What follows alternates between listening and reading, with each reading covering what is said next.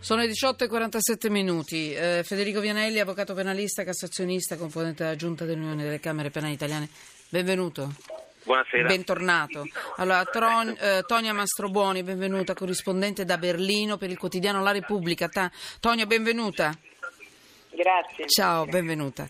Allora, do la notizia. Germania, guardate, è una notizia molto particolare, ma è molto interessante. L'Alta Corte conferma il contabile di Auschwitz complice anche se non ha ucciso. Tonia, dimmi un po' che cosa è successo, perché è una pagina nuova della giurisprudenza tedesca, ma c'è una storia interessante dietro, cioè complice perché era lì. Poi dopo con Federico Vianelli diremo la legge, che cosa dice eventualmente in Italia. Dimmi tutto, raccontami la storia. Esattamente, la Corte Suprema federale in sostanza ha confermato una sentenza di un tribunale locale, quello di Siegburg, che l'anno scorso aveva condannato appunto Oscar Gröning, un ex ufficiale delle SS, a 4 anni di carcere, con una motivazione nuova, cioè non nuovissima nella giurisprudenza, ma insomma nuova recente. Sostanzialmente, anche se Gröning non ha partecipato materialmente all'uccisione degli ebrei e delle vittime del campo di concentramento, comunque è stato lì, e questo è stato sufficiente per il tribunale di Lüneburg per condannarlo un anno fa, e adesso con questa sentenza dell'Alta Corte, della Corte Suprema Federale tedesca, è come se questa regola fosse scritta nelle tavole della legge sostanzialmente, cioè diventa un precedente fondamentale. In realtà un caso simile c'era stato già qualche anno fa, quando John Demjanjuk, la guardia di Sobibor, insomma anche lui condannato per concorso in omicidio, sì, con la stessa fattispecie, sì, quindi ritenuto corresponsabile di 28.000 ebrei ammassati nel campo di sterminio nel periodo in cui lui era lì. Diciamo, anche questa sentenza era stato il primo caso, no?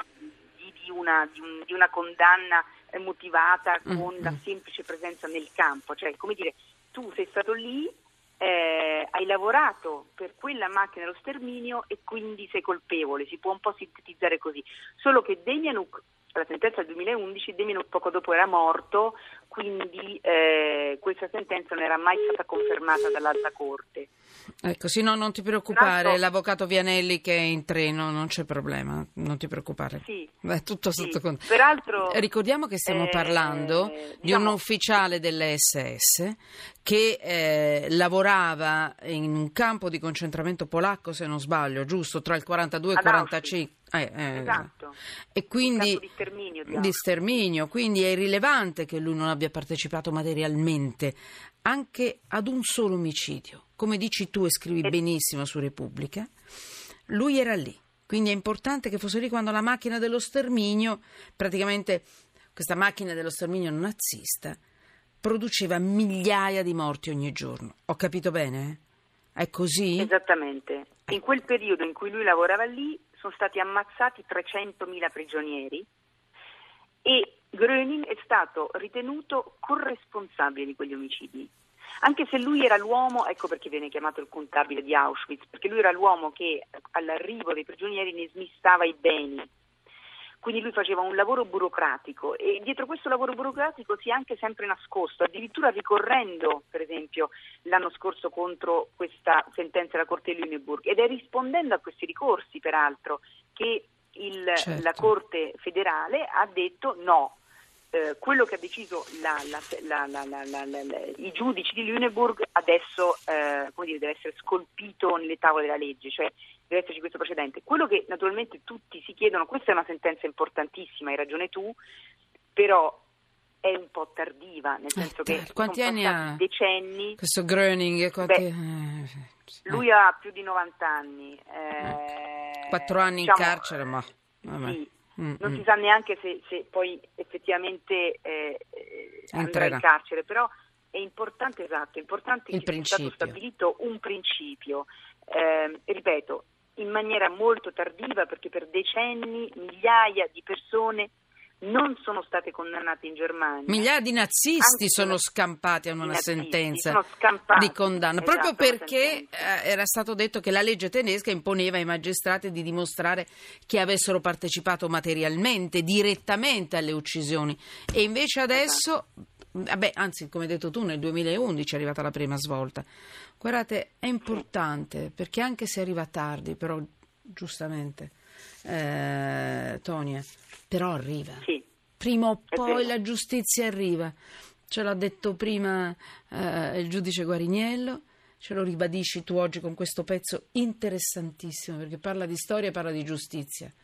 E questo signore è lì, al processo, ci sono le foto. Devo dire, sì, peraltro, che sembra un ottantenne, sì, sta benone. Questi signori di Auschwitz... No, esatto.